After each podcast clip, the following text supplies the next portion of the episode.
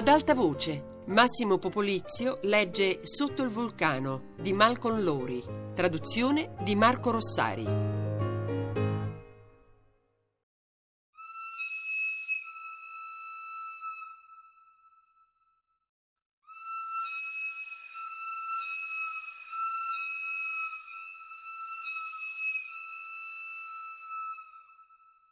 Laruel si raddrizzò, percepita all'improvviso una presenza, e si fece da parte appena in tempo per lasciar passare un uomo a cavallo che si bloccò di traverso lungo il ponte.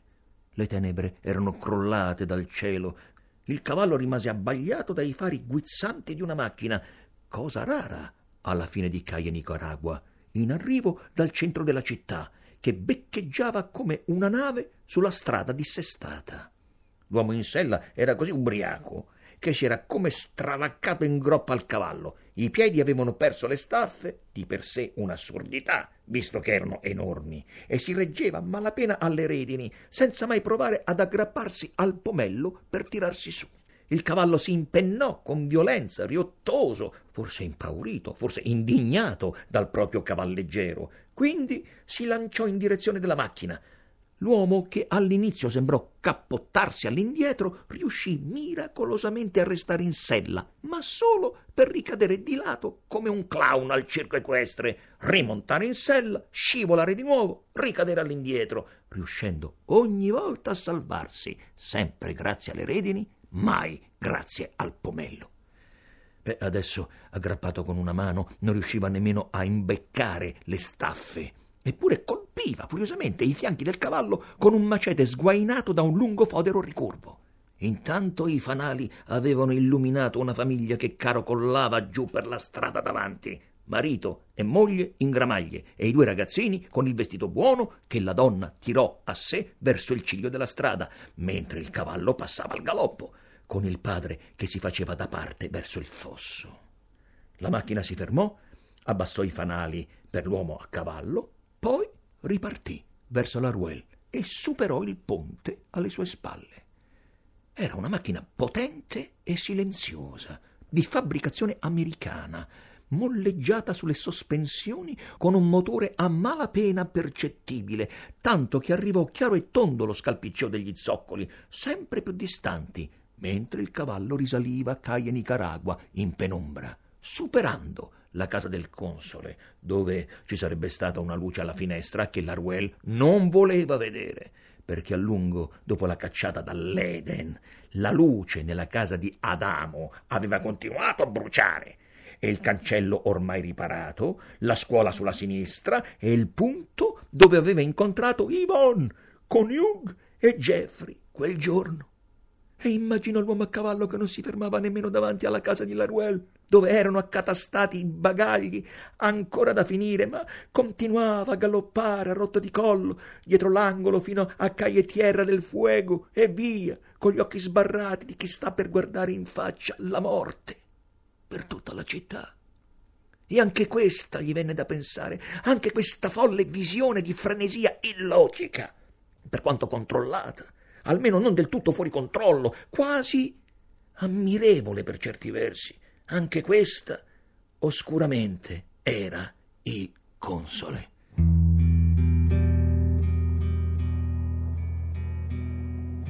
Laruel superò la cima della collina, era stanco, si fermò in un punto sotto la piazza principale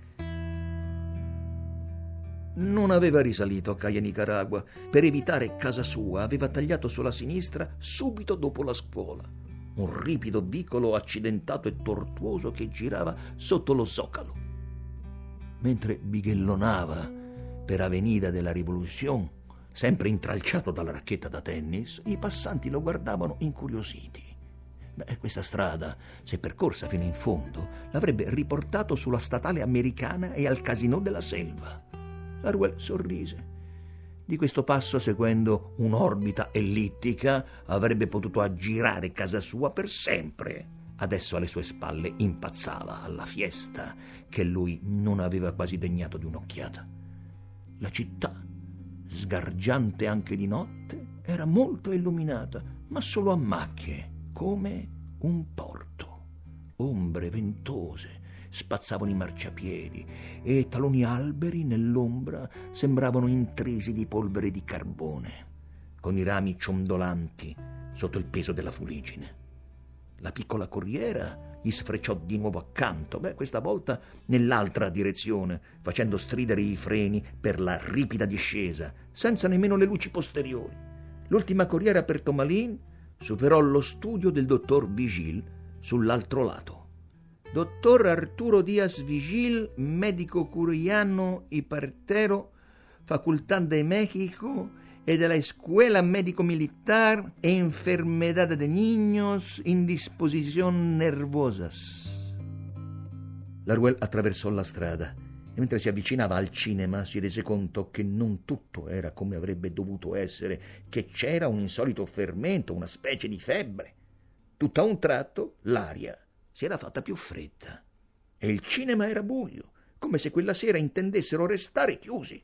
Eppure un nutrito gruppo di persone, non in coda, ma evidentemente spettatori sciamati fuori dalla sala in anticipo, se ne stava lì impalato sul marciapiede, sotto la galleria, ad ascoltare un altoparlante montato su un furgone che mandava a tutto volume la Washington Post March. All'improvviso un tuono rimbombò di schianto e i lampioni si spensero con uno sfarfallio. Al cinema c'era già stato un blackout, quindi. Il temporale, pensò la Ruel ma ora non aveva più voglia di bagnarsi. Si infilò la racchetta da tennis sotto la giacca e fece una corsetta. All'improvviso un vento famelico divorò la strada, sparpagliando i fogli di giornale e rovesciando le lampade a nafta sulle bancarelle che vendevano tortillas. Un fulmine tracciò un ghirigoro selvaggio sopra l'albergo davanti al cinema, seguito da un altro rombo di tuono. Il vento ululava Ovunque c'era gente che correva, ridacchiava in cerca di riparo. Laruel sentiva i tuoni schiantarsi sulle montagne alle sue spalle. Fece appena in tempo ad arrivare al cinema. Poi cominciò a piovere a dirotto. I lampioni si riaccesero, ma il cinema rimase al buio. Laruel si frugò le tasche in cerca di una sigaretta. Il gestore del cinema era comparso davanti a lui tenendo tra le mani a coppa, con la stessa cortesia untuosa, solerte fino all'eccesso, volta ad appianare ogni intoppo, esibita dal dottor Vigil, da tutti i latinoamericani, un fiammifero acceso. I capelli immuni alla pioggia che sembravano quasi laccati e il profumo pesante che emanava tradivano la capatina quotidiana alla pelucheria. Era vestito in modo impeccabile, pantaloni a righe e giacca nera, inflessibilmente muy corretto, come quasi tutti i messicani del suo genere, nonostante lo sconquasso ai lampi. E a quel punto buttò via il fiammifero con un gesto che non andò sprecato, perché era anche un cenno di saluto. Entrate a bere qualcosa, disse.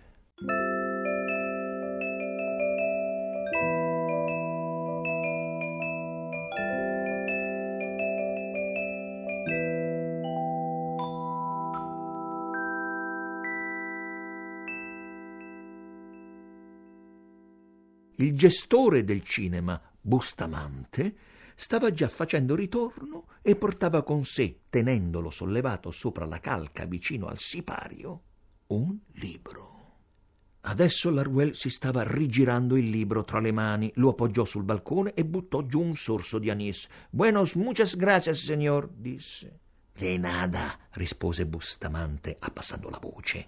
Allontanò con un ampio movimento del braccio, in qualche modo inclusivo, un tetro perticone che si era avvicinato con un vassoio di cioccolatini a forma di teschio. Non so da quanto era chi questo libro, forse due o anche tre anni. La Ruel lanciò un'altra occhiata al risvolto, poi chiuse il libro sul bancone. In alto la pioggia batteva sul tetto del cinema. Era passato un anno e mezzo da quando il console gli aveva imprestato il giallognolo volume gualcito delle commedie elisabettiane. Beh, in quel momento Jeffrey e Yvonne erano separati da circa cinque mesi. Ne sarebbero passati altri sei prima che lei facesse ritorno. Nel giardino del console i due avevano vagato con aria afflitta tra le rose e i plumbago e gli alberi della cera, simili a preservativi usati, come aveva osservato il console, scoccandogli un'occhiata allo stesso tempo diabolica e impettita, che sembrava aver voluto dire lo so, Jacques, forse non mi restituirai più il libro, ma poniamo che io te l'abbia prestato proprio per questo motivo, affinché un giorno tu possa rammaricarti di non avermelo ridato. allora sì che ti perdonerò, ma tu sarai in grado di perdonare te stesso? Non solo per non avermelo restituito, ma perché a quel punto il libro sarà diventato il simbolo di ciò che nemmeno adesso potresti restituirmi. La Ruelle aveva accettato il libro. Lo voleva perché per un po' aveva carezzato l'idea di produrre in Francia un moderno adattamento cinematografico della storia di Faust, con un personaggio alla Trotsky come protagonista. Beh, a dirla tutta, non aveva nemmeno mai aperto il volume prima di quel momento. In seguito il console gliel'aveva chiesto indietro diverse volte, ma in realtà lui l'aveva perso il giorno stesso. Beh, sì, doveva esserselo dimenticato al cinema. Da sotto l'unica porta della cerveseria che, nell'angolo a sinistra più distante, dava su una stradina secondaria, la Ruel sentì l'acqua che scrosciava giù per le grondaie. Un tuono improvviso fece tremare tutto il palazzo. Poi divenne sempre più flebile, come il carbone rovesciato giù per uno scivolo. Ma lo sapete, signor, disse lui tutto a un tratto, che questo libro non è mio? Lo so, rispose Bastamante, ma a bassa voce quasi in un sussurro. È suo amico, no? Se non sbaglio. E fece un colpetto di tosse impacciato, come un'appoggiatura. Il suo amico, il bicio. Beh, evidentemente imbarazzato dal sorriso di Laruelle, si corresse a bassa voce. Oh, non volevo dire biscia, ma bicio. Un ombre, con gli occhi azzurri. Poi come se non ci fossero più dubbi riguardo al soggetto a cui si riferiva, si toccò il mento e ci disegnò una barbetta immaginaria. Il suo amico, mm, il signor Firmin, è il consul, l'americano. Non, non era americano. La provò ad alzare appena la voce. Beh, era strano, perché tutti nella cantina avevano smesso di parlare e la notò che anche in sala era calato uno strano silenzio. Beh, a quel punto la luce era saltata del tutto e lui fissò alle spalle di Bustamante, al di là della tenda, un buio cimiteriale, trafitto dalle lame di luce delle torce elettriche simili a lampi di calore. No, disse piano Bastamante, buttò giù un sorso di gaseosa facendo vagare anch'egli lo sguardo all'interno della sala buia e poi, di nuovo in ansia, per tutta la cantina. Era vero allora che, che è un console, eh? Perché ricordo di averlo visto bere a chi tante volte, e spesso, poveretto, non portava nemmeno i calzini. Alla Ruel scappò una risatina. sì, sì, era il console britannico qui. Parlottarono in spagnolo per un po' e bastamente, disperando che la luce tornasse prima di un altro quarto d'ora, si lasciò convincere a ordinare una birra, mentre la Ruel optava per un analcolico. Eppure non era riuscito a spiegare il console a quel messicano gentile. Nel frattempo le luci, per quanto fioche, si erano riaccese sia in sala che nella cantina, anche se la proiezione non era ancora ricominciata. Laruel si accomodò da solo a un tavolo d'angolo rimasto vuoto nella cerveseria, con un altro anis davanti. Lo stomaco ne avrebbe risentito. Eh. Solo da un anno aveva cominciato a bere così tanto. Beh, rimase lì irrigidito, il volume con le commedie elisabettiane chiuso sopra il tavolo, a fissare la racchetta appoggiata contro lo schienale della sedia di fronte, tenuta occupata per il dottor Vigil. Si sentiva più o meno come una persona rimasta in una vasca dopo che tutta l'acqua è defluita, inebetito, mezzo morto perché non se n'era andato dritto a casa? Mm. A quell'ora avrebbe già finito di preparare i bagagli. Invece non era nemmeno riuscito a prendere la decisione di congedarsi da Bustamante. Pioveva ancora, a dispetto della stagione, sul Messico. con le acque nere che salivano fino a sommergere i suoi stessi sacquali in Caia Nicaragua, l'inutile torre contro l'arrivo del secondo diluvio universale. La notte della culminazione delle Pleiadi. Che cos'è un console, dopo tutto, per preoccuparsene tanto? A Bustamante, che dimostrava meno anni di quanto ne avesse, tornarono alla mente i giorni di Porfirio Diaz, i giorni in cui in America Latina ogni cittadina lungo il confine messicano poteva vantare un console. A dire il vero, un console messicano si poteva trovare persino in paesini a centinaia di chilometri dal confine. Da quelle figure si esigeva che facessero gli scambi commerciali tra due paesi. Oppure no? Città dell'Arizona che non facevano 10 dollari di scambi all'anno con il Messico avevano consoli stipendiati da Diaz. Beh, ovviamente non erano consoli, ma spie.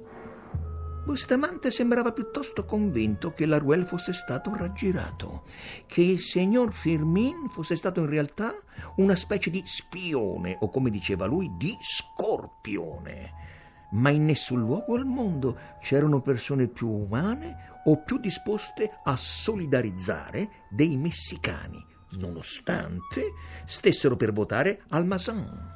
Beh, Bustamante era disposto a dolersi per il console, anche come spia, dolersi per la povera tremebonda anima solinga e diseredata che si era seduta lì a bere una sera dopo l'altra, abbandonato dalla moglie, anche se poi lei è tornata, stava per gridare alla Ruel, e questa è la cosa assurda, lei poi è tornata, e forse, se pensava ai calzini, perfino dal suo paese, perso a girovagare per la città senza un cappello, desconsolato e fuori di sé. Eh? Certo, Bustamante non conosceva bene il console, ma aveva l'abitudine di tenere gli occhi aperti e poi tutta la città lo conosceva di vista e l'impressione che dava, o almeno che aveva dato in quest'ultimo anno, a parte ovviamente quella di essere sempre muy burraccio, era di un uomo che viveva nel perpetuo terrore di rimetterci la pelle. Una volta si era precipitato nella cantina Il Bosque, quella gestita dalla vecchia Gregorio, ora vedova, e aveva gridato qualcosa tipo Santuario! perché qualcuno lo stava inseguendo e la vedova, più spaventata di lui, l'aveva tenuto nascosto sul retro per metà pomeriggio. Eppure, se il console era stato davvero uno scorpione, ora non lo era più e poteva essere perdonato. Dopotutto, in fondo, era anche simpatico. Eh, una volta, proprio lì dentro, eh? non l'aveva visto dare tutti i suoi soldi a un mendicante trascinato via dalla polizia? Eh?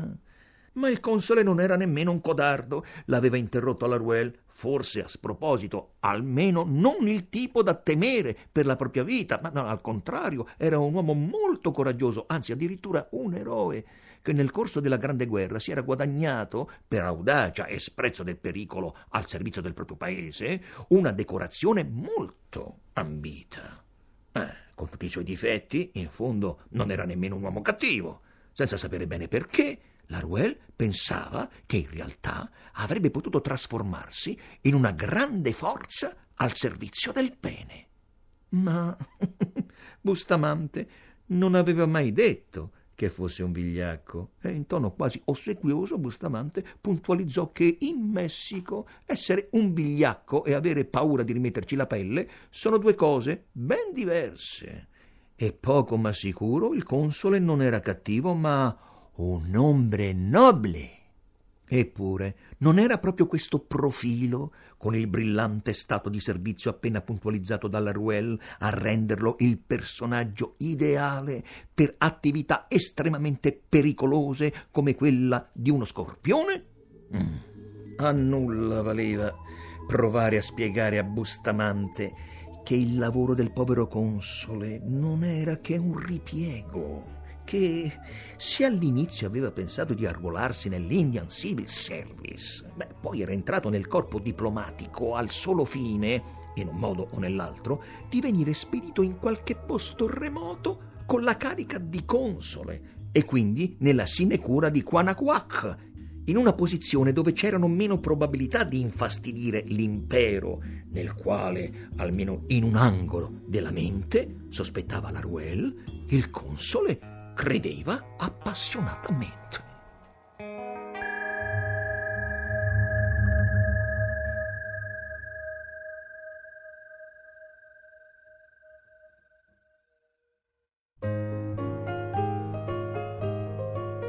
Massimo Popolizio ha letto Sotto il vulcano di Malcolm Lowry, traduzione di Marco Rossari, regia di Luigi Iavarone. A cura di Anna Antonelli, Fabiana Carobolante, Lorenzo Pavolini e Chiara Valerio. Per riascoltare il programma radio3.rai.it. Per scaricarlo raiplayradio.it.